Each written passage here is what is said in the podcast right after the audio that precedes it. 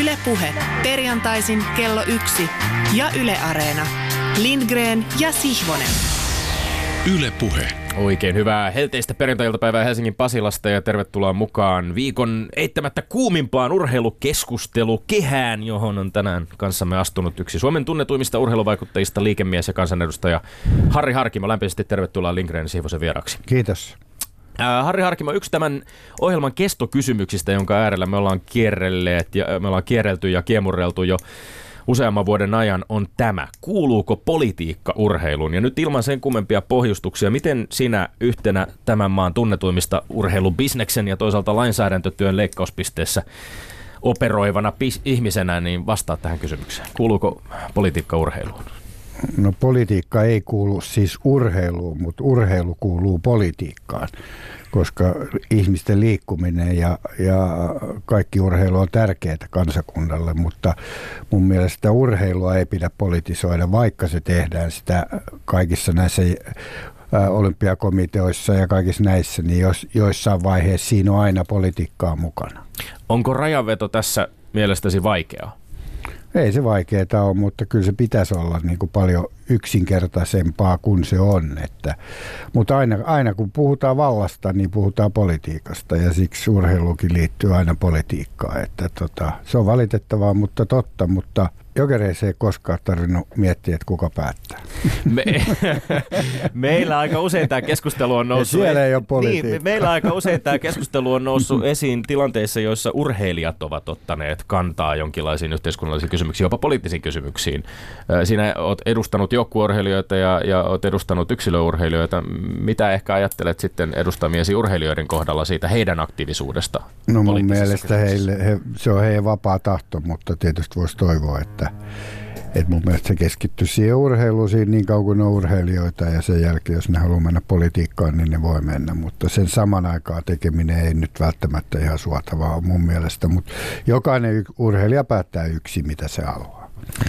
Hyvä, kiitos. Palaamme Harri Harkimon urheilu- ja politiikkakäsityksiin ja, ja ylipäänsä käsityksiin urheilusta tuota pikaa tarkemmin, mutta sitä ennen yksi omista pienistä pohdinnoista tämän aiheen äärellä. Kuten suuri osa meidän kuuntelijoista varmasti tietää, Liverpool Football Club nosteli viime viikonloppuna Euroopan kappia Madridissa, kun joukkue kukisti Tottenham Hotspursin 2-0 mestariliigan loppuottelussa ja ottelun voittomaalin iski pilkulta ja toisella minuutilla punaisten egyptiläistähti Mohamed Mo Salah. No tästä samaisesta Mo Salahista julkaistiin tällä viikolla aika paljon huomiota saanut uutinen, joka kertoi kalifornialaisen Stanfordin yliopiston tutkimuksesta, jonka mukaan Liverpoolin alueen viharikokset ovat vähentyneet 19 prosentilla ja Liverpoolin kannattajien muslimivastaiset twiitit yli 50 prosentilla sen jälkeen, kun Salah siirtyi seuraan kesällä 2017. Muuten lainausmerkeissä vain 39 miljoonaa siirtosummalla, jota nyt voi pitää aika onnistuneena diilinä.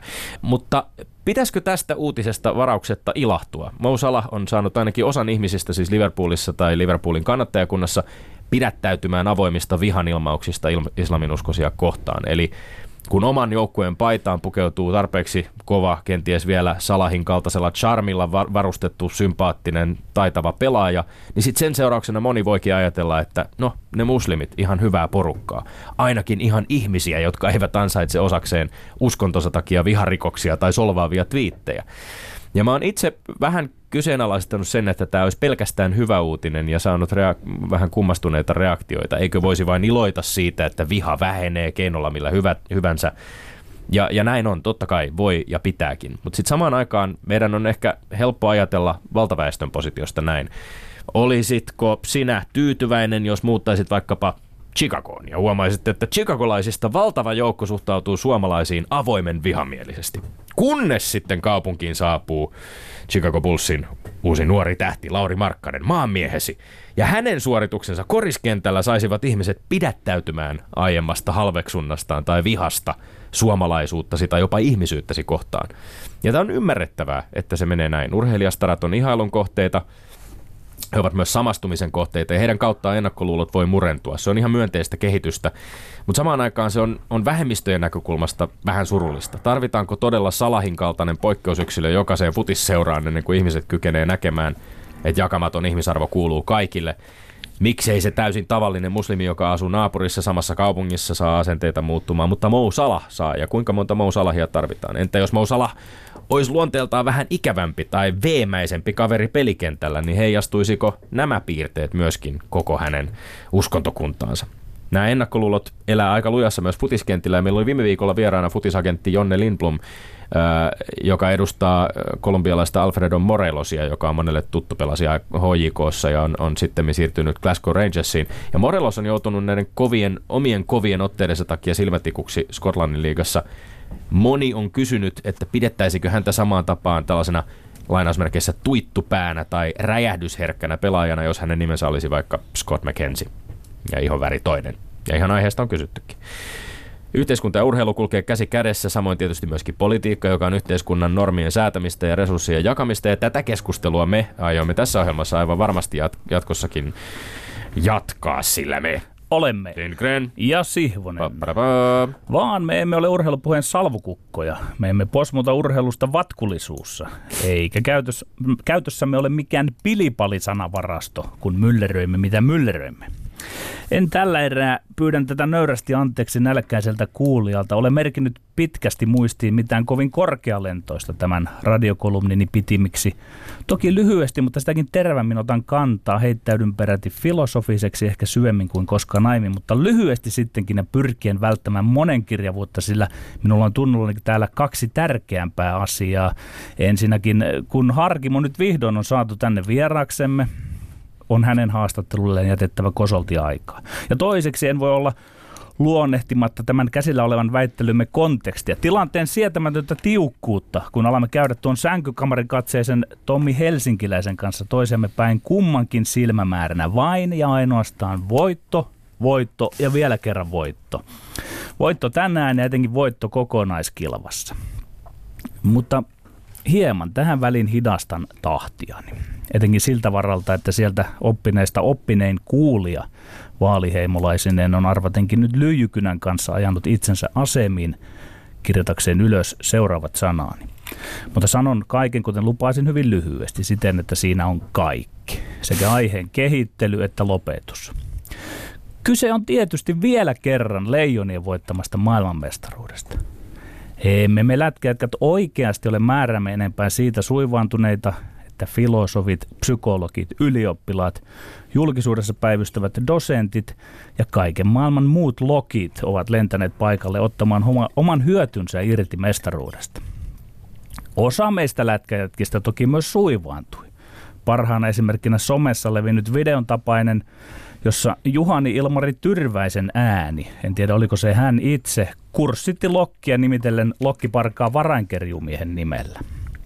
No se siitä. Minä puhuttelen tässä enemmän niitä filosofeja, psykologeja, ylioppilaita ja päivystäviä dosentteja. Ja nyt lyhyesti siitä virsi on kaunis. Miksi leijonien maailmanmestaruus sai viisaat eräänlaisen jääkiekkoasioiden suhteen paaria yhteisön liikkeelle, palaselle? voin vakuuttaa, että olen pannut itseni maksamaan täyden hinnan tästä ajatuksesta, jonka nyt ilmaisen. Nyt kuulija, kuule, minä sanelen. Kyse on siitä, että leijonien maailmanmestaruudesta ennalta näkemättömän kehkeytyminen oli kaikki kaikessa. Ennalta näkemättömän kehkeytyminen. Eli mitä ennen kisoja ei osattu odottaa, merkitään nyt aikakirjoihin mukaan väistämättöminä syinä ja seurauksina vaikka ennalta näkemättömän voima ja valta jäävät kätköön. Kun se nyt ikään kuin mentaalihistoriakirjoituksen kaltaisena analyysinä muuttuu muka faktaksi, itsestäänselvän epiikaksi, jota filosofit, psykologit ja ylioppilaat ja dosentit julistavat. Mutta eli kyse ei sittenkään ole pelkästään eri toimijoiden narsistisesta halusta päästä esiin päsmäröimään. Kyse on kaikkinen enemmästä tapahtui historiallisesti jotain merkittävää, mikä ei ollut ennalta nähtävissä. Se vain kehkeytyi. Siksi saamme nyt nauttia, nauttia ja nauttia, mitä kummallisimmista selityksistä tyyliin. Maailman mestaruudessa oli kyse siitä, että vihdoin suomalaiset osaavat ja voivat näyttää tunteitaan. Suomalaiset nuoret. Vai niin? No miksiköhän vielä vuosi sitten suomalaiset nuoret eivät osanneet näyttää tunteitaan, kun leunat putosi jo välijärässä Sveitsille. Mutta on täällä ajolistalla tärkeämpääkin asiaa, kun väittelytilanteemme on kutkuttava 21-20. Lähetyksiä on tähteellä tämän kuuntelussa olevan lisäksi enää kaksi. Ja taustalla Lindgrenin lobbaajat ja Siivosen lobbaajat käyvät vuorota aina päätoimittaja Jouko Jokisen pakeilla lobbaamassa, millainen väittelysäännöstö vallitsee kauden päättävässä juhannuksen kahden tunnin megalähetyksessä. Mutta nyt Yleisradio on lähestynyt meitä kirjekuorella, jossa oli sinetti, ei ole enää, josta löytyvät seuraavat väittelyaiheet. Yksi. Onko perusteltua väittää, että mestariliikan loppuottelu Liverpoolin ja Tottenhamin välillä oli huonoa jalkapalloa? Kyllä vai ei? Kaksi. Antti Rinteen johtaman uuden hallituksen ministereihin ei kuulu urheiluministeriä, vaan urheiluasiat hoitaa tiede- ja kulttuuriministeri. Olisiko hallituksen kaivattu erillistä urheiluministeriä? Kyllä vai ei? Ja kolme. Tänään alkaviin jalkapallon naisten MM-kisoihin osallistuva Australian jalkapallon maajoukkue vaatii FIFAa korottamaan MM-lopputurnauksen palkintorahoja 30 miljoonasta 57 miljoonaa dollariin. Pitäisikö FIFA nostaa naisfutajien palkintorahoja, kyllä vai ei? 180 sekuntisin väittelyyn taas mennään ja sen jälkeen alistetaan asia Harri Harkimon tuomiovallan alle. Kysyn vielä Tommi, oletko valmis haluamaan kostosi? Minä ainakin haluan omaani joko aletaan kostaa. Niin yhden perässä siis kokonaiskilpailussa ja mitä se oli, kaksi lähetystä ja sitten viimeinen lähetys on kahden tunnin lähetys. Ai, Mun ai, ma- ai, matemaattiset taidot ei enää riitä tässä, että onko tässä nyt vielä mahiksia, jos mä jään tänään tappiolla. Todennäköisesti on. Niin ja sittenhän se on vetämässä Jouko Jokisen pakeilla se vääntö siitä, että kahden tunnin lähetys on viimeinen. Katsotaan miten sitten- käy. Ja odotamme innolla sitä, että minkälaiset ovat Harri Harkimon perusteet näiden Kyllä. väittelyiden tulo- tuloksien ratkaisuun. Mutta tota, joo, eiköhän mennä matkaan. Annetaan soittaa. Kyllä. No niin, ensimmäinen väite. Onko perusteltua väittää, että mestarien liigan loppuottelu Liverpoolin ja Tottenhamin välillä oli huonoa jalkapalloa? Kyllä vai ei? Kyllä, mestarien liigan futis oli, hu- meskari- mestarien liigan finaali oli huonoa futista, se oli huolimatonta, ikävää jalkapalloa, kaiken lisäksi ottelu ja ratkesi vielä tylsimmällä mahdollisella tavalla jo alkuhetkillä käsivirheeseen, jonka paljasti, miten absurdi jalkapallon käsivirhesääntö nykyisellään on. Toisin kuin moni pelin tai pallopelien puolustaja on rientänyt huomauttamaan, niin kyse ei ollut edes siitä, että matsi olisi ollut huono, koska siinä keskityttiin tarkkaan prässäämiseen tai puolustamiseen, eikä se tarjonnut viihdettä. Matsi oli absoluuttisesti huonoa ja sekavaa fudista, minkä pystyy todistamaan paitsi silmillään peliä katsoen, niin myös jälkeenpäin ottelun tilastoja tutkailen. Aina ei voi voittaa, ja nyt kävi niin, että Mestarien liigan 2018-19 mahtavan kauden päätteeksi tämän kilpailun lopullinen voittaja ratkottiin ottelussa, joka oli yksi tsempärikauden huonoimpia. Ei. Miten ihmeessä kahden tollaisen huippujoukkueen välinen peli olisi voinut mukaan huonoa jalkapalloa? Ei mitenkään. Peli on peliä, on konteksti. Vastakkain kaksi hieman väsynyttä miehistöä, ok. Erikoinen alkumatsi, 20 sekuntia rankkari, jonka Salah pistää sisään. Tuolla ne pistää suunnitelmat uusiksi. Heti coach Klopp viittelöi kentälle, että pakka kasaan, tarkkaa ja organisoitua puolustamista Liverpoolilta. Ei Kloppin joukkueet suojele johtoa niin kuin Guardiolan joukkueet. Mutta ei se tarkoita huonoa jalkapalloa, ei missään nimessä. Liverpooli oli tarkoitus voittaa, ei alkaa viihdyttää tuossa paikassa yleisö. Mun paperissani tuolla ne on hyvää futista, eikä Liverpool pelannut edes varman päälle. Noin napakassa puolustamisessa on riskinsäkin. Jos Tottenham olisi kihauttanut, Dele Alli puski yli, Lukas Moura, Son Heung-min Min laukoivat vaarallisesti. Se oli varsin upeaa futista, hyvä peli. Sä Petteri sitä mieltä, että kaksi huippujoukkuetta eivät voi pelata huonoa peliä. Ei. Voi tilanteessa, kun pan, panos on tuollainen, se peli, se peli muodostuu, kolmen minkälaiseksi viikon, se sattuu. Kolmen viikon pelaamattomuus, ne pelas kuumassa Madridin illassa hirveät paineet. Siten ihmeessä kaksi joukkuetta, jotka ovat todella taidokkaita, voivat pelata kyllä huonon ottelun. Saada, sa, kuuntelepa Petteri. Eikö se on makuasia, mitä ei voi... Ei niinku se mi- ole makuasia. On Kuuntele, se kuuntele, makuasia. kuuntele. Mestarien liigassa pelattiin 125 ottelua tällä kaudella. Joo. Kymmenessä ottelussa oli enemmän purkupalloja päällä kuin tässä ottelussa. 28 purkupalloa päällä. Ja vain kolmessa ottelussa oli Niin, mutta kun- heiko, kolmessa ottelussa alkuun- oli heikompi yhteenlaskettu syöttötarkkuus 75,4 kuin mestariliigan finaalissa. olosuhteet- Tässä oli siis tää oli yksi surkeimmista Ei, kauden ei, otteluista ei. syöttötarkkuuden Ei. perusteella No, no esimerkiksi. tällaisia yksityiskohtia sattuu siinä kohtaa, kun pelaa väsyneet joukot, mutta lähti samalta Niin, viivalta se- ei siihen pelin fudista. alkuun. On se hyvää futista, kun siinä kamppaillaan siitä voitosta. Ei, ei mitään siis tämmöistä estetiikkaa, ja kun kolme maalia, kuusi maalia tehtiin välierässä, niin ei, Kuulitko- sä ihailet niitä. Mä ihailen sitä, on kun pelataan ja sanoin- Liverpool Mä sanoin jo aluksi, että tässä ei ole kyse siitä, että viihdearvo oli heikko. Jürgen Klopp sanoi itse, että tämä oli heikoin esitys neljästä finaalista, jossa hän on Liverpoolia valmentanut. Trent, ei se ole huonoa futista. Ne löysi sen konstin Trent voittaa. Alexander-Arnold Liverpoolista. He voittivat mestaruuden. Hän käytti tästä pelistä sanaa shocking. Heidän esityksestä. Järkyttävän huono. Ei, ei se, mutta se ei ole huonoa futista, kun siinä mitellään siitä... kierroksia heti kättelyssä. Toinen väite. Antti Rinteen johtaman uuden hallituksen ministereihin ei kuulu urheiluministeriä, vaan urheiluasiat hoitaa tiede- ja kulttuuriministeri. Olisiko hallituksen, hallitukseen kaivattu erillistä urheiluministeriä, kyllä vai ei? Ei olisi tarvittu eikä tarvita erillistä urheiluministeriä, tai tarkemmin siis urheiluministerin titteliä. Mieti Petteri, meillä on nyt tiede- ja kulttuuriministeri. Miten upeaa, että tiede Tuo edellisen hallituksen kaiken maailman dosentit puheillaan halventama elintärkeä osa sivistynyttä yhteiskuntaa on saanut titteliä myöten nyt oman ministerinsä. Ja jos ihan oikeasti yhteiskunnan kannalta tärkeimpiä asioita ryhdytään tutkailemaan, niin onhan nyt tiede ja kulttuuri hierarkiassa urheilua ylempänä. Ja toisaalta voi ajatella niinkin, että tiede ja kulttuuri kattavat kyllä urheilun, mutta urheilu ei välttämättä kata tiedettä ja kulttuuri. Sitä paitsi Rinteen hallituksen ohjelmassa seuratoiminnan ja huippurheilun edellytyksiä parantamiseen on osoitettu 5 miljoonan euron pysyvä menolisäys. Eiköhän tämä ole urheilun ja liikunnan kannalta, sen tukemisen kannalta paljon oleellisempaa kuin se, että kutsutaanko keskustalaista salkunkantajaa urheiluministeriksi vai ei. Kyllä, ehdottomasti olisi kaivottu. Mä oon nyt tarkalla silmällä seurannut kulttuuriministeriöiden toimia urheilun parissa 35 vuotta. Aina se suoritus on jäänyt vajaaksi. Jos katsotaan urheilun näkökulmasta, eikä pelkästään ole käynyt niin, että urheilu ja ovat kärsineet, vaan myös liikunnan edistäminen ja liikuntapaikkan rakentaminen on jääneet jälkeen. Niin muodoin opetus- ja kulttuuriministeriössä hoitamatta jääneet hommat liikunta etunenässä, ne on lisänneet sosiaali- ja terveysministeriön taakkaa. Se, mikä nyt jää Annika Saarikolta hoitamatta, on Aino-Kaisa Pekosen taakkana aikana. Kyllä urheilu on niin merkittävä yhteiskunnallinen saareke, että se ansaitsisi jopa oman ministerin. Ministerin, joka voisi kaikin voimin edistää urheilun ja liikunnan asiaa.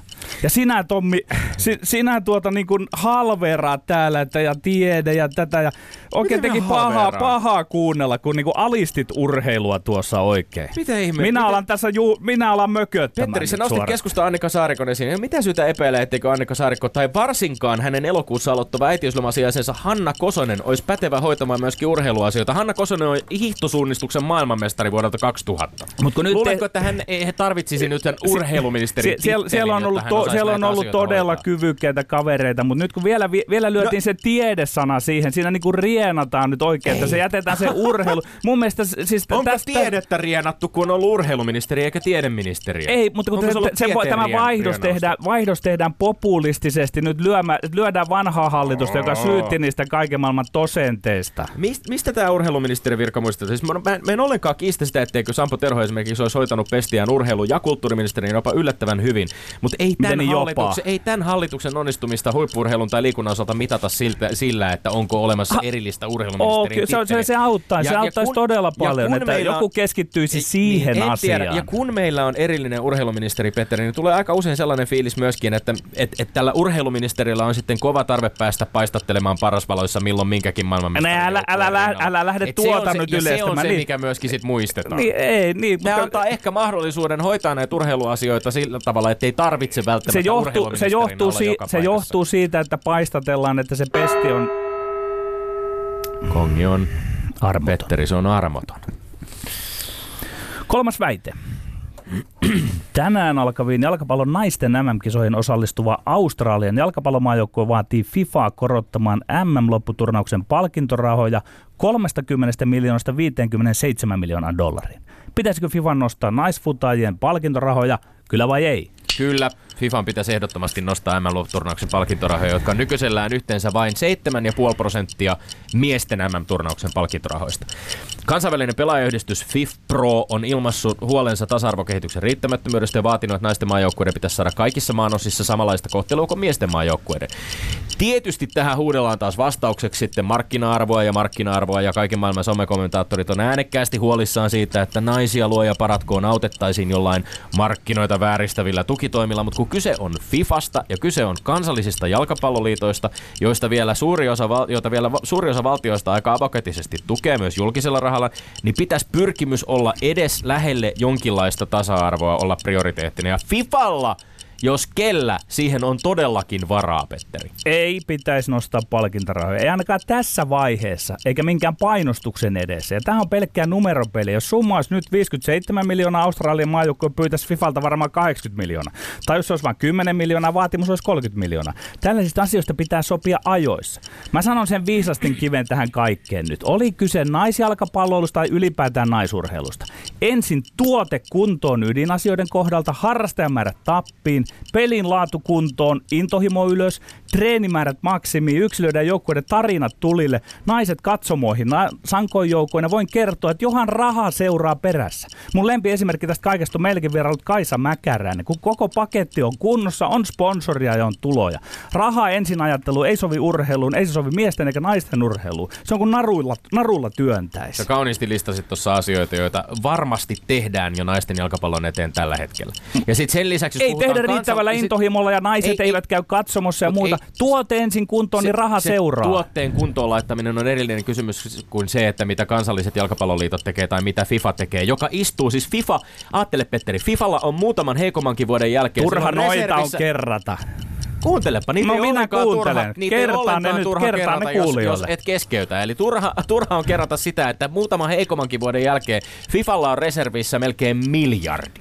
Mutta- Luuletko, että siinä tuntuu se, että tuplattaisiin melkein nämä, nämä palkintorahat ja nostettaisiin ne jonnekin sinne Ei tunnu, ei tunnu, mutta periaate... miesten ei, ei, ei varmasti tunnu, mutta periaate on se, että urheilussa pitää kaikki ansaita. Kaisa Mäkäräinen on ansainnut enemmän Eikö kuin mies. mies. Kaisa Mäkäräistä en nosta turhaa, kun se on loistava esimerkki. Ei se ole- on, on, ei- on, on. ei ne vertailukelpoisia. Kaikki urheilu on vertailukelpoisia. Ei, ei, ei anneta ensin urheilulle rahaa, koska ei siitä seuraa mitään, vaan ensin tekeminen kuntoon, pakka kasaan Mieti, ja Norjan, siitä sitten. mieti, Norjan paras, maailman parhaaksi valittu naisjalkapalloilija Ada Hegerberg ei pelaa naisten MM-kisossa, vaan boikotoi niitä, koska on tyytymätön Norjan jalkapalloliiton toimintaan. No se on hänen- se on hänen- puolella se täysin hänen- mahdoton tilanne. Niin, se on ja se hänen kertoo siitä, että jalkapalloliitot eivät tee tarpeeksi naisjalkapallon ei, tukemiseksi. ei, ei, ei voida liittoja syyttää. Siinä ne meni. Siinä ne meni. Nyt menee tähän väliin pieni tunnelmat tasottava jinkku ja sen jälkeen annamme päivän päätuomarille puheenvuoron. Okay. Ylepuheessa Lindgren ja Sihvonen. Harri Harkimo. Öö, Ole hyvä. Joo, vapaasti valitsemassasi järjestyksessä tässä on ollut yleensä semmoinen fiilis, että jos vähän jännitystä pystytään säilyttämään, että kumpi tämän tällä kertaa vie, niin se on tietysti aina kiva, mutta joskus ei jännitystä voi säilyttää, jos tilanne on vaikkapa 3-0. Saanko mä hoitaa tämän? Saat hoitaa. A- Omaksi katsomallasi tavalla. Kyllä. Tuo eka kysymys, että ol- oliko Liverpool ja toi mm, Tottenham hyvä peli, niin mun mielestä se oli loistava peli. Ja se, että siitä tuli se maali heti alussa, niin se teki sen, että siitä tuli kiinnostavampi peli. Muuten ne olisi pelannut varovaista peliä koko, koko ottelun, kunnes tulee se ensimmäinen maali. Ja se oli tosi jännä, koska Tottenham hyökkäsi koko ajan ja Liverpool oli ihan kusessa.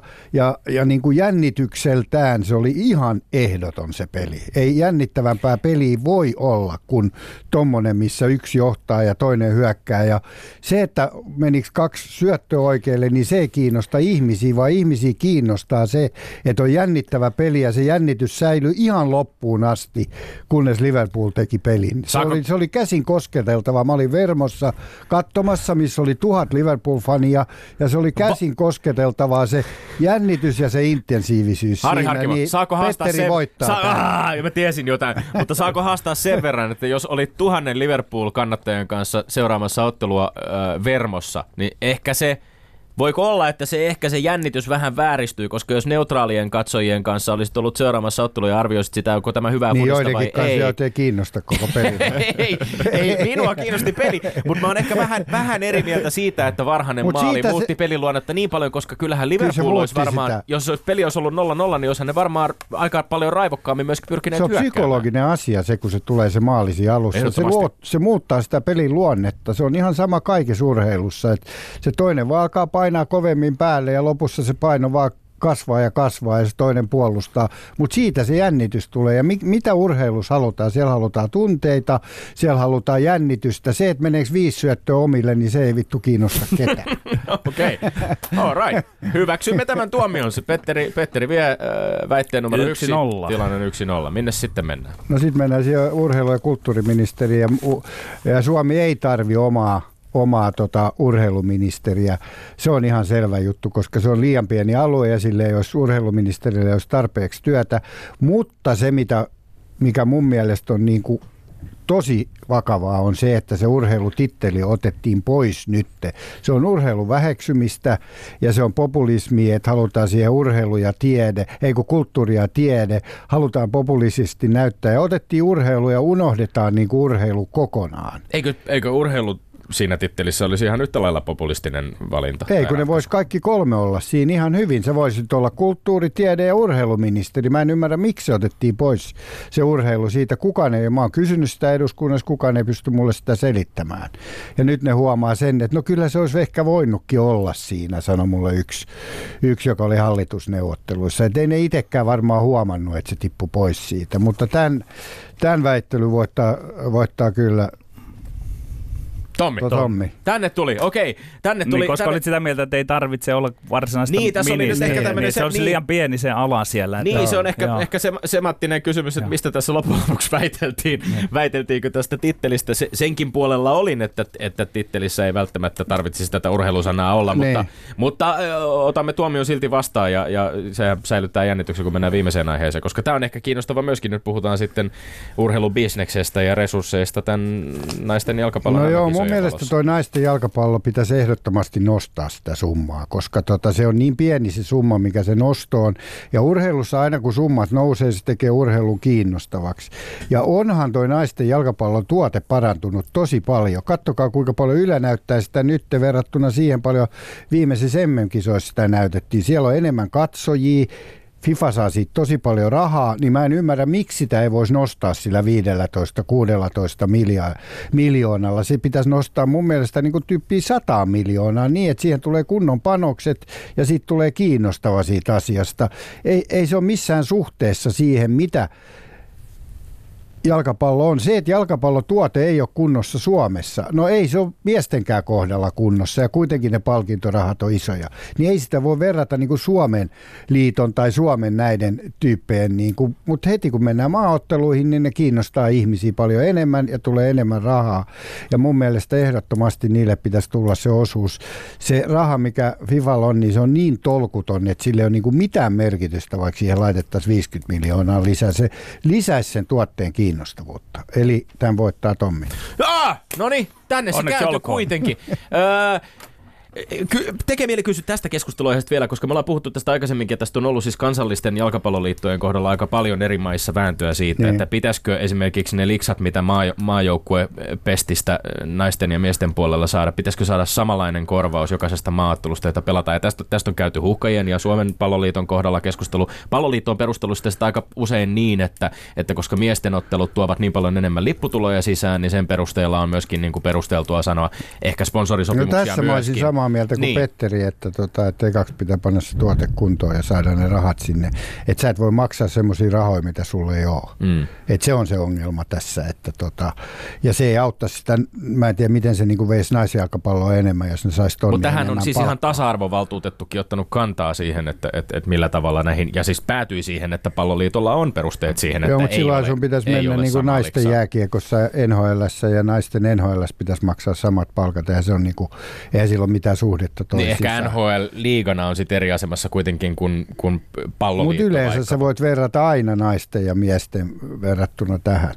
Mun mielestä Suomessa pitäisi olla enemmän miesministereitä kuin naisministereitä. Nyt siellä on ihan liikaa naisministereitä. Taas, että kohta se kääntyy ihan toiseen suuntaan tämä homma. Mutta sen mä haluan vielä sanoa tähän, että sie, miltä osin se tuote naisfutiksessa on mennyt esiinpäin. Että kun mä muistan katsoneeni 20 vuotta sitten sitä peliä, niin ky, kyllähän se pallo ei pysynyt hallinnassa. Ei, niin nyt se kysyy, nyt se pysyy ja si, siinä on, niinku, sitä on niinku ilo katsoa. Ja te muistitte varmaan sen tempun, kun ne veti paidan ylös ne naiset, USA-naiset, niin kuinka paljon olla. huomiota se herätti. Joo, Ja- si- silloin tarvittiin riittänyt ne pelikonstit Joo, vielä. Että, mutta nyt, se on onhan ne edistynyt. loppuun myyty ne pelit. Pelilaatu on kova, joo, ja, Joo. ja, ja ki- kisat kiinnostaa, ja tosiaan mahtavaa, että Yle Televisio jokaisen naisten MM-kisojen ottelun, ja tällaisena äh, kesänä, kun miesten äh, arvokisoja, EM-kisoja tai MM-kisoja ei pelata, niin, niin toivotaan, että kerää myöskin paljon huomiota, koska selvästi myöskin kansainvälisesti nyt kuhina tämän lajin ympärillä on, on Ottakaa suuri. tuota ens, kun tämä kisat on loppu, niin ottakaa, ottakaa esimerkit. Paljon tätä, näitä kisoja katsottiin TVstä ja paljon edellisiä, niin sen jälkeen voidaan palata tähän asiaan, että voidaanko sitä nostaa sitä summaa. Kyllä, syksyllä, ehdotus. syksyllä palataan asiaan, mutta siis äh, tämä tarkoittaa nyt, että peli on Tiukkaa, mutta rehellistä. 21-21. Puhalluttaa molempia, mutta näinhän tämä on mennyt. Mennyt tuota. Jännää. Katsotaan mihin suuntaan me suunnistamme ensi viikon lähetyksessä omien väitteidemme kanssa. Kiitos Harri Harkimo ansiokkaasta tuomaroinnista. Kiitos. Ylepuheessa Lindgren ja Sihvonen. Harri Harkkimo, sinä olit ensin purjehtija, eli urheilija. Mikä reitti vei sinut ja pani sinut haluamaan myöhemmin urheiluvaikuttajaksi? No mä en puhu niin kuin mun mielestä urheiluvaikuttajana. Sä, se on väärä titteli, kun sä omistat seuran. Niin sä, sä teet töitä seuran eteen ja totta kai sä haluat vaikuttaa urheilusta. Mutta mä olin oppinut urheilumarkkinoinnista tosi paljon. Mä purjehdin kolme kertaa maailman ympäri. Mä kahteen niihin jouduin itse keräämään ne rahat ja jouduin hyödyntämään sen projektin. Ja mä tein ihan uusia asioita urheilupiirissä, miten sitä hyödynnettiin sitä projektia. Paljon semmoisia, mitä mä opin siitä ekasta jossa tietysti käytettiin rahaa paljon. Ja, ja tota, sen jälkeen mä mietin, että, että mua kiinnostaisi olla jossain mukana, missä mä pystyn tienaamaan elantoni. Enhän mä ollut mikään niin kuin lätkässä mitenkään mukana jääkiekossa tai futiksessa. Mä olen pelannut itse HJKssa, HJKssa futista B-junnoihin asti ja sitten mä pelasin Töölön Vesassa ja IFKssa lätkää C-junnoihin asti tota Haagmanin kanssa samaan aikaan ja lopetin sitten ja keskityin sitten. Sitten mä pelasin vielä käsipalloa ja, ja jääpalloa Dickenissä ja, ja sitten ja sit lopetin ne kaikki ja aloin purjehtia ammatiksi. No, oliko sulla nuorena unelma olla urheilija nimenomaan, Oli, tehdä no, sitä Eikö se kuulosta vähän siltä? Mm. Aika monta urheilulajia harrastin ja voitin pari Suomen mestaruutta käsipallossakin. Ja, ja tota, se oli mun, ja jääpallossa, oli se mun unelma olla niin kuin urheilija. Mä tiedän, ei nuorena ajatella sitä.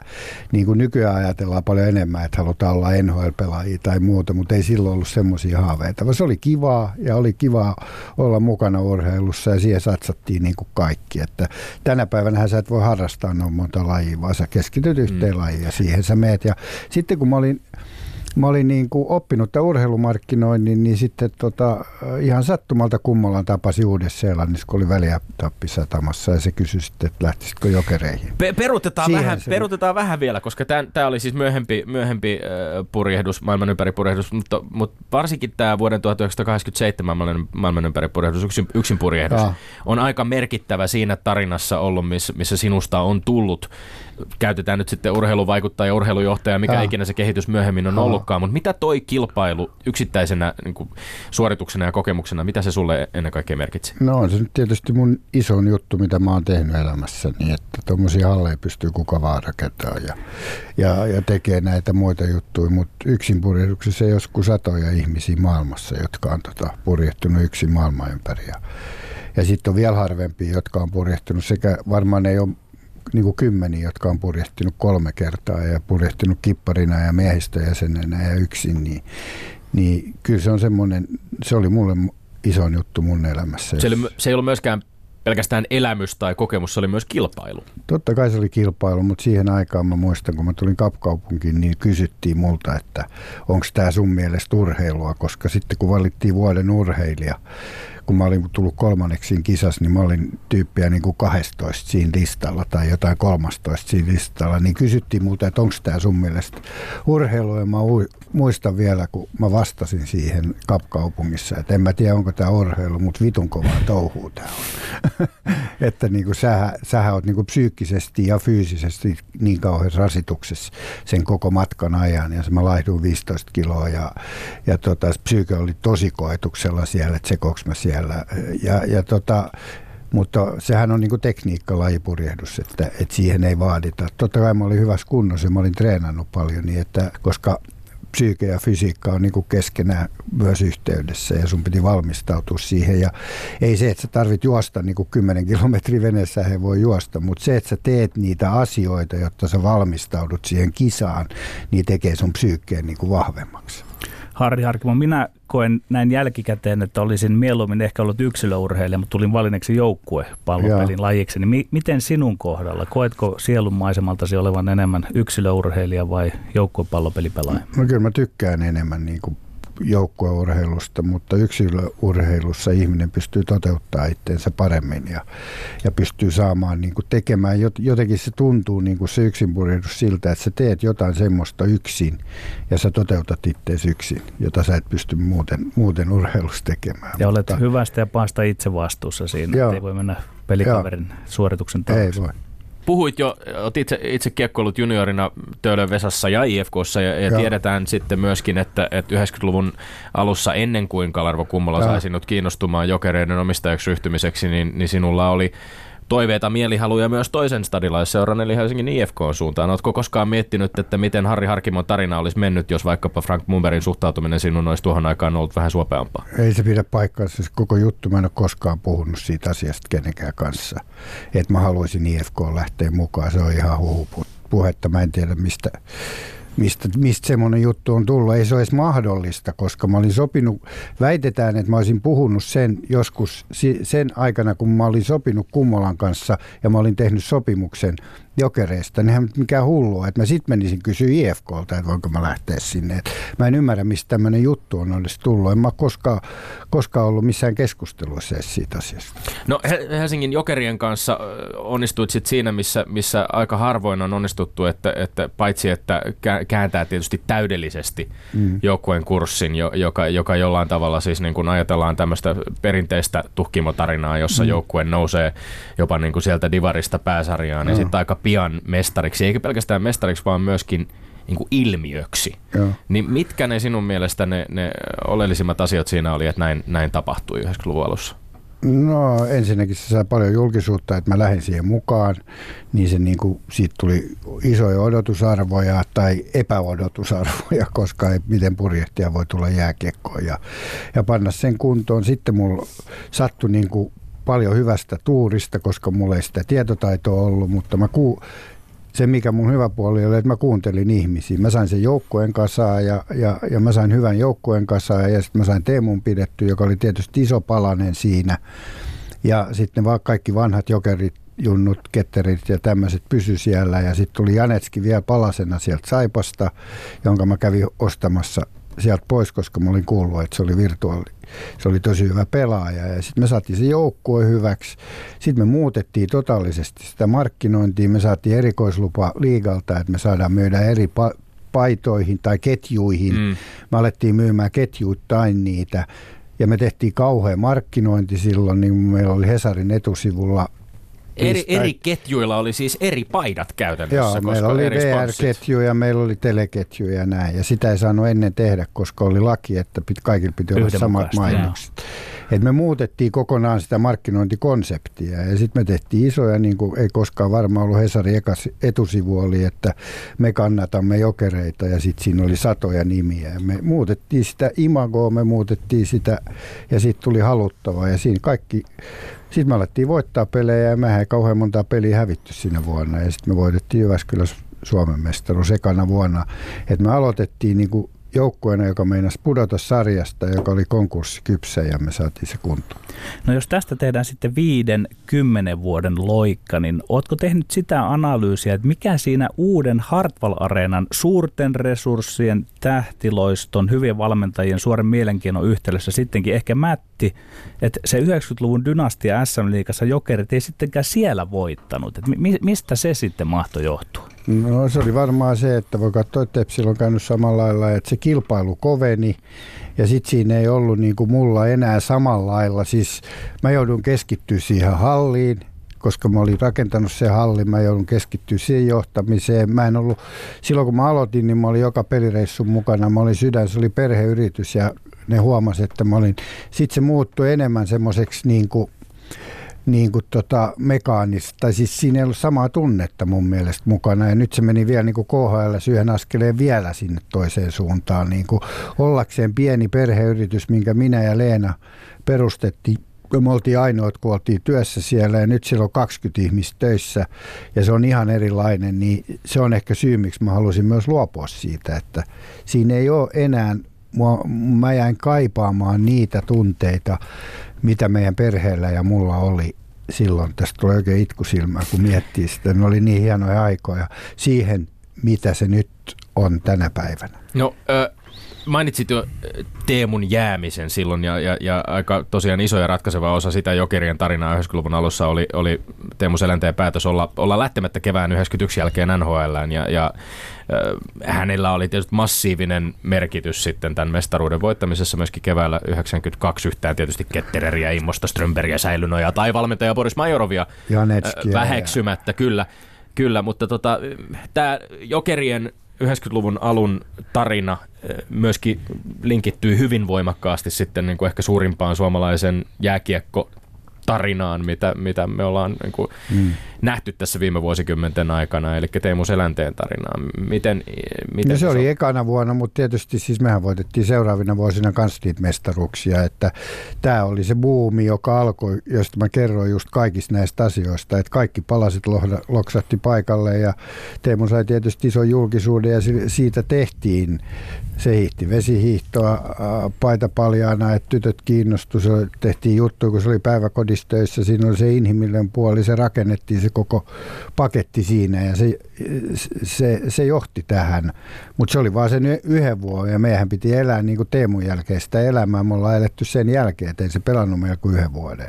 Mutta olihan siellä niin kuin isoja juttuja. Oli Petri Varista, oli Janetskia ja Strömbergia ja Immosta ja Säilynojaa, Kettereri, Törmästä. Jos luettelee niitä nimiä, niin niitä oli niin kuin valtavasti semmoisia, jotka on voittanut maailmanmestaruuksia. Ja... Toki aiemmin siis Teemu Selänne oli pelannut Jokereissa useamman vuoden ajan jo ja pelannut myöskin Divaris, Divarissa. No joo, mutta, mutta tota... meni jalkapoikki ja se, niin kuin, se ei ollut ollut siinä kunnossa, niin, tai siis se ei ollut monta vuotta pelannut niin hyvin mm. kuin se pelasi niin kuin sinä vuonna. Tätä se, oli, se oli mm. iso tähti. No Jokereiden nykytilasta puhteessa on nyt vähän julkisuudessakin myöskin vähän spekuloitu ja, ja erilaisia väitteitä esitetty sinun ja Teemu Selänteen nykyisistä väleistä. Te olitte hyvin läheisiä kuitenkin tuohon aikaan. Sopiiko kysyä, että minkälaiset välit teillä tällä hetkellä on? Emme tietysti kun Teemun kanssa olla moneen vuoteen tavattu silleen, mutta, mutta tota, me tavattiin urheilukaalassa ja otettiin kuvat siellä ja kaikkea. Ei meillä ole mitään ongelmaa sen asian kanssa. Että totta kai tämmöisiä voi kehittää, voi kehittää kaiken maailman juttua lehdistössä, mutta,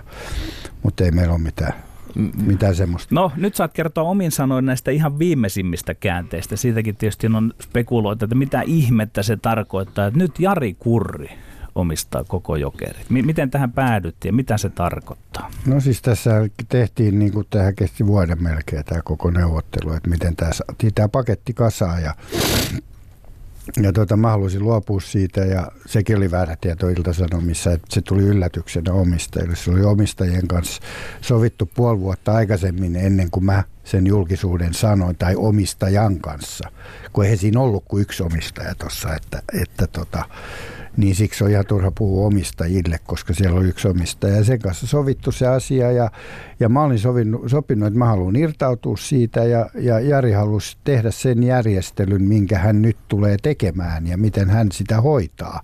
Ja mua ei kiinnostanut mikään muu kuin se, että mä halusin myydä Jarille sen 100 prosenttia. Sitten se on Jarin asia tietysti, en mä edes tiedä minkälaisia sopimuksia se tekee, koska se ei kuulu enää mulle. Mä halusin, että se saa aloittaa puhtaalta pöydältä ja totta kai nämä pakotteet on ollut meille iso rasite kaikissa näissä pankkijutuissa ja tässä muussa. Ja mä haluaisin, että se aloittaa puhtaalta pöydältä ja se päättää sitten, mitä se tekee. No entäs no. nyt kun siitä sivusta katselet, niin haluatko yhtään spekuloida sillä esimerkiksi, että, että voiko se ihan pyöriä nyt sitten suomalaisin voimin? On esitetty, että, että tietyllä lailla se venäläisvaikutus olisi jotain reittiä kautta edelleen voimassa? No se, se tullaan varmaan näkevää. Totta kai mulla on jotain aavistuksia siitä, mutta ei se ole mun asia kertoa niistä asioista. Mutta se riippuu, minkälaiset sopimukset Jari saa tehtyä ja miten se saa hoidettua sinne. Se vastaa nyt siitä ja nyt mä en enää, en enää anna siitä lausuntoja, koska ne ei kuulu mulle. Niin katsotaan, saisiko vielä tähän kuitenkin jonkinlaisen kommentin. Kauppalehden analyytikko Ari Rajala kommentoi vuoden 2018 lopussa. On mielenkiintoinen kysymys, mikä arvo on yhtiöllä, joka tekee 12,5 miljoonaa euroa tappiota. Selitä Harri Harkimo meille nyt, että miten ihmeessä kukaan haluaa ostaa jääkiekkoseuran, joka on vuodesta 2014 vuoteen 2018 tehnyt yli 50 miljoonaa euroa tappiota. No sehän, Mikä logiikka siinä on? No siinä logiikkahan siinä, että tota, mä en ole laittanut siihen latilatia, koska silloin kun me lähdettiin KHL, niin silloin me tehtiin se sopimus. Me ei saada TV-oikeuksia, me ei saada KHL markkinointioikeuksia ja nämä kompensoidaan meille ja meidän tappiot kompensoidaan. Ja meillä on sopimus siitä, että ne tehdään. Ei se sen kummallisempi asia ole, vaikka mikä analyytikko, kyllä me tiedetään, että siellä lukee ne tappiot. Mutta ne on alku, alun perin sovittu kirjallisesti ja tehty niin, niin ei siinä mun mielestä Onko tässä vähän niin, että pitää ajatella vaan, että KHLn kassa on aika pohjaton, että sieltä nyt sitten he, heillä, he pyörittävät tällaista bisnestä, jossa ei seurat sinänsä nyt niin kuin mitään voittoa tee tai pääse lähellekään No mä en sitä. ota kantaa siihen, mä otan vaan kantaa siihen, että tämä oli mun edellytys, että jokerit menee KHL ja pelaa, koska me tiedettiin, että me ei pystytä, kun puolet siitä budjetista saamaan, niin meidän pitää saada se kompensaatio, tai sitten me ei pelata. Mutta onhan tämmöisen seuran arvo, Että sehän voi huomenna päättää, että jos se haluaa, että tota pääomistaja voi sanoa, että me pelataan SM-liigaa. Ja kyllä jokereiden arvo SM-liigassa brändinä on iso. Se voi olla iso kaikista seuroista varmaan, mitä Suomessa on.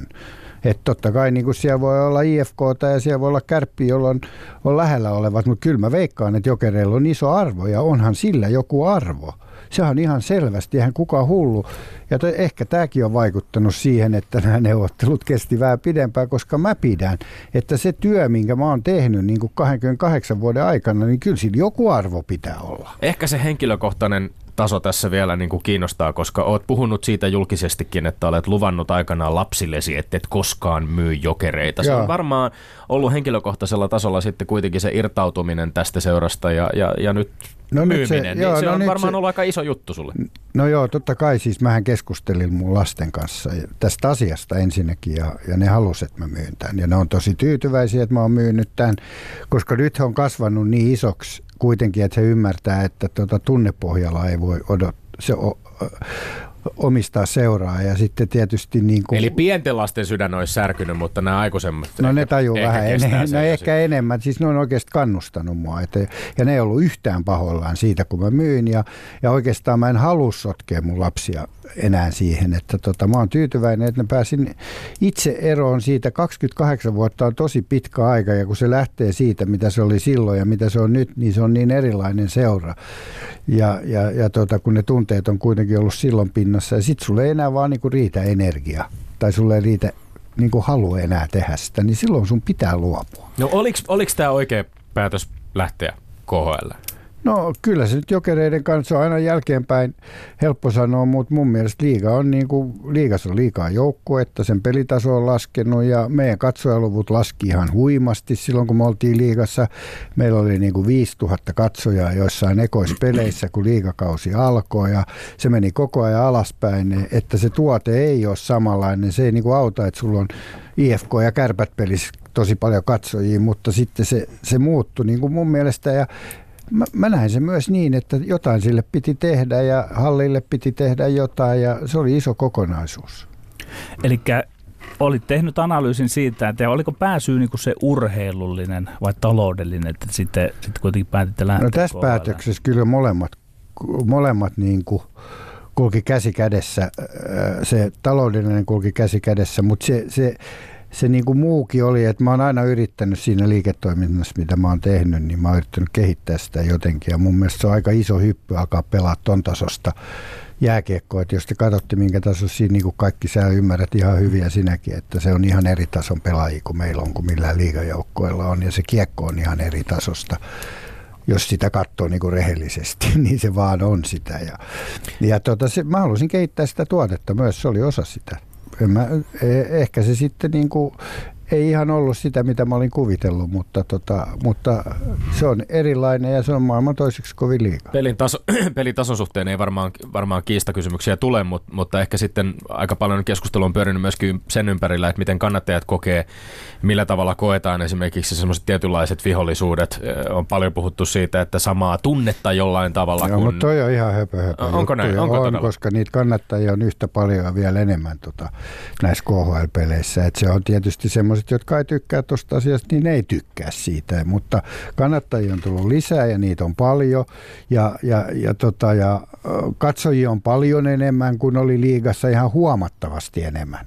Niin kuin, meidän keskiarvo oli ekana vuonna 11-12 000, että eihän meillä ollut, niin kuin, meillä oli ylös puhallettuna – joku 8-9 tuhatta aika, liigassa. Myös aika edullisilla lipun hinnoilla myöskin ihmisiä saatiin näihin otteluihin. Alussa saatiin, mutta sun pitää muistaa, että meidän lipunmyyntisysteemi oli semmoinen, että meillä oli kolmen paketti semmoiseen otteluun, jotka oli vähemmän kiinnostavaa. Mutta sitten kun SKA tuli, niin sitten meillä voi olla niinku sadan euron halvin lippu, koska se, ne myytiin loppuun. Niin ne lipputulot oli ihan eri luokkaa kuin missään liigassa. Kuitenkin niin kuin loppujen lopuksi.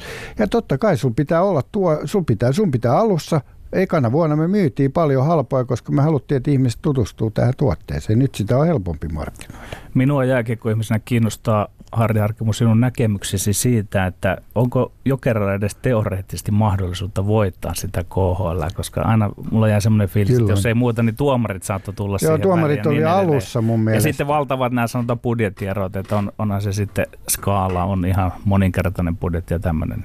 Joo, tota, toi on ihan oikeutettu kysymys, koska tuomarit oli mun mielestä huonoja siinä alkuvaiheessa ja meillä kävi niin kuin Moskovassa, niin meillä kaksi minuuttia ennen loppuun Väänänen sai jäähyn, kun me johdetaan Zetteskoata, joka oli ihan väärä jäähy.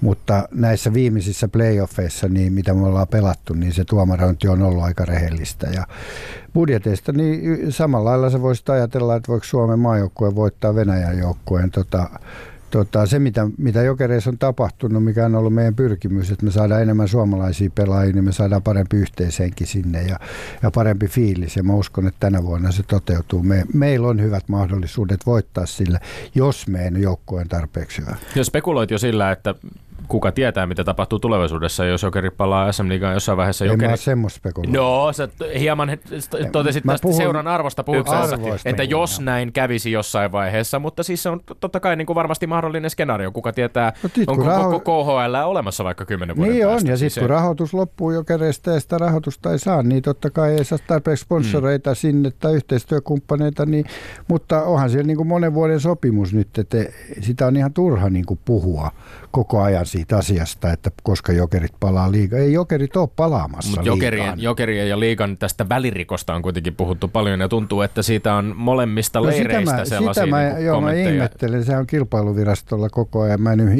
ihmettelen, että sitä, sitä, sitä tota päätöstä ei ole vielä tullut sieltä kilpailuvirastosta, koska sehän niin kuin, ei, ei jokereilla ja liigalla ole välirikkoa. Jokereilla ei ole mitään liigaa vastaan, mutta liigalla on jokereita vastaan. Että, ja se, ettei me voida pelata harjoituspelejä ja me ei voida siirtää pelaajia sinne, niin se on lain vastasta. Et näe perusteltuna sitä huolta, jolla tätä on perusteltu, että, että SM Liigan seuroista jotkut saattaisivat muuttua tällaiseksi niin kuin jokerien farmiseuroiksi. No meillä on niinku tyyppiä yksi, kaksi pelaajaa vuodessa, jotka meiltä jää yli. Että jos siitä tulee farmiseura siksi, että sinne vuokrataan yksi pelaaja, niin, niin mun mielestä siitä, siitä tulee, mutta e- ei se mun mielestä ole mikään huole. Ei se ole se huolenaihe, vaan huolen, ja miksei pelata harjoitusotteluita, niin ja mä oon kysynyt sitä, niin ei me haluta markkinoida KHL, mutta en mä niin kuin nuo harjoitusottelut, nehän voi päättyä ihan miten vaan.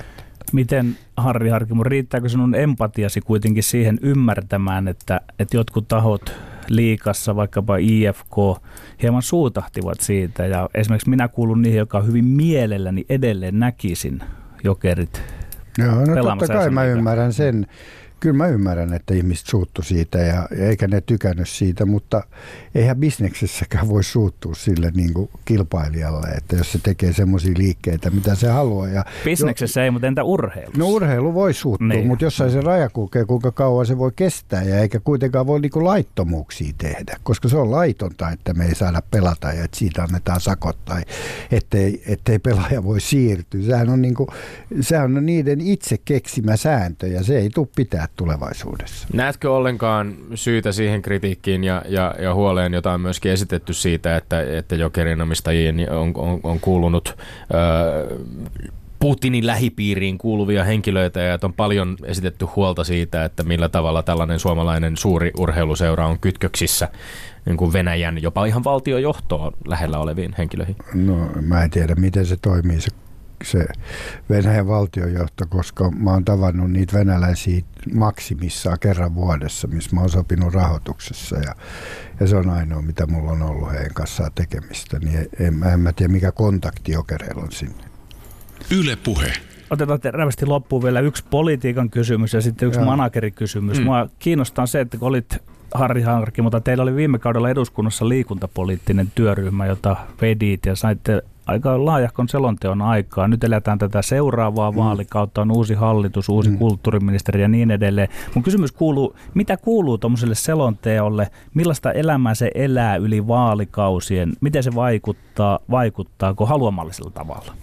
No kyllä se vaikuttaa paljon, koska tota, sen selonteon mukaan niin on, on ö, valtio antanut rahaa nyt olympiakomitealle, jos se kerää yhtä paljon rahaa, niin ne saa semmoisen pesämunan, missä ne minkä ne pystyy, niin kuin, millä ne pystyy rahoittamaan kolme neljä miljoonaa vuodessa. Uuteen urheilua. olympiarahastoon, joka oli tämän esityksen nimenomaan siis, eikö ollut siis tässä se, että, se, että valtio antaa puolet ja, Mm. ja yksityiseltä ja instituutioiden sijoittajilta kerätään puolet, niin se oli se esitys, mikä me tehtiin. Sitten Kyllä. me esitettiin semmoista, että tota, jonka mä toivon, että noin olympiakomitea toteaa, että siinä, ne väliinputojat, jotka on siinä ennen kuin saat ammattiurheilijaa ja ollut sä et saa sponsoreita, niin siinä suurin osa urheilijoista tippuu pois. Et niille annettaisiin rahoitus, että ne voi hankkia kunnon ammattimaiset valmentajat ja tehdä siitä ammatin itselleen, kunnes ne saa sen pääsee sinne huipulle. Ja sitten siinä oli, oli niinku köyhien ihmisten tai köyhiä, vähävaraisten ihmisten, että ne voi harrastaa liikuntaa, että sinne laitettaisiin lisää rahaa ja sekin tullaan toteuttaa setelinä. Että, että kyllä tuommoisella saa paljon aikaiseksi ja, ja, ja, ja tota, eikä se ole se syy, syy miksi jos ei tuommoista olisi tehnyt. Meillä oli hyvä ryhmä siinä, meillä oli hyviä tyyppejä, jotka on ollut urheilussa mukana. Mä sain itse valita se ryhmä, mun mielestä se oli ihan okei. Ja kyllä politiikka aina niin kuin politiikan kautta voi vaikuttaa urheiluun. Ja, ja se syy, yksi syy kans, mistä mä jäin jokereista pois, on se, että kun mä perustin tämän liiken nytin, niin se, että mut liitetään niin kuin jokereihin ja tähän venäläisomistukseen, niin mä en koe sitä niin kuin rehellisenä, että mun mielestä kun sä haluat muuttaa päätöksentekoa niin, että ihmiset saa olla mukana, niin sä et saa olla sidoksissa niin kuin mihkään. Et sä et voi olla niin kuin keskusta MTK, demarit SAK, kokoomus EK, että, että se puuttuu politiikasta. Ja silloin, jos mä lähden tekemään sitä, niin sit mun pitää olla myös sen sanan arvoinen.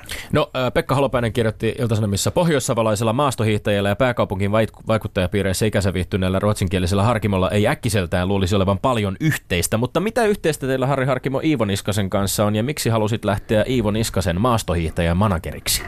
No Pekka Holopainen haluaa aina löytää jonkun negatiivisen kulman tuohon ja, ja, ja tota, mä en ymmärrä, miten se, mit- mitkä ne suomen ruotsalaiset piirit on ja, ja mistä se yleensä Pekka Holopainen mitään näistä mun piireistä tietää. Se ei varmaan tiedä yhtään No, mutta mitään. keskitytään Iivoon, keskitytään Joo, Iivoon ja maastohiihtoon. Iivo. No, Iivo, se tapahtui, siis tämä meni niin, että, että toi, toi Iivo oli lainaamassa venettä Bellaveneiden omistajalta Rami Sonniselta ja, ja, ja tota, Rami on mun hyvä kaveri. Ja tota, sitten Iivo oli puhunut silleen, että hän tarvisi niinku jonkun hoitamaan niitä asioita, niin, niin, tota, niin sitten, äh, sitten Rami sanoi, että miksi et sä ota Jallista siihen mukaan. Ja sitten Iivo sanoi, että tosi hyvä idea. Sitten Rami soitti mulle ja, ja sitten mä tapasin Iivon kanssa ja sitten mä mietin sitä asiaa pari viikkoa ja sitten mä lähdin mukaan. Veneka- Me, ja, ja me tullaan tosi hyvin toimeen. Venekauppojen kautta hiihtomanageriksi. Tästä riittäisi keskusteltavaa, mutta meillä aika loppuu. Lämmin kiitos vierailusta Harri Harkimo. Kiitos. Ja sitten Tommi Lindgrenin mainekkaa turheiluterveiset. Aituri Anni-Mari Kortteille, joka juoksi tällä viikolla Lahdessa ennätyksensä 12.93 kaikkien aikojen toiseksi kovimman naisten pika-aitojen ajan ja rikko samalla Dohan MM-kisojen tulosrajan. Nostamme hattua Anni-Mari Kortteille, joka oli viime kesän päätteeksi tämän ohjelman vieraana. Voitte käydä Areenasta kuuntelemassa sen. Me olemme Lindgren ja Sihvonen, pysykähän tyylikkäin. Kansi kiinni, kuulemiin. Ylepuheessa Lindgren ja Sihvonen.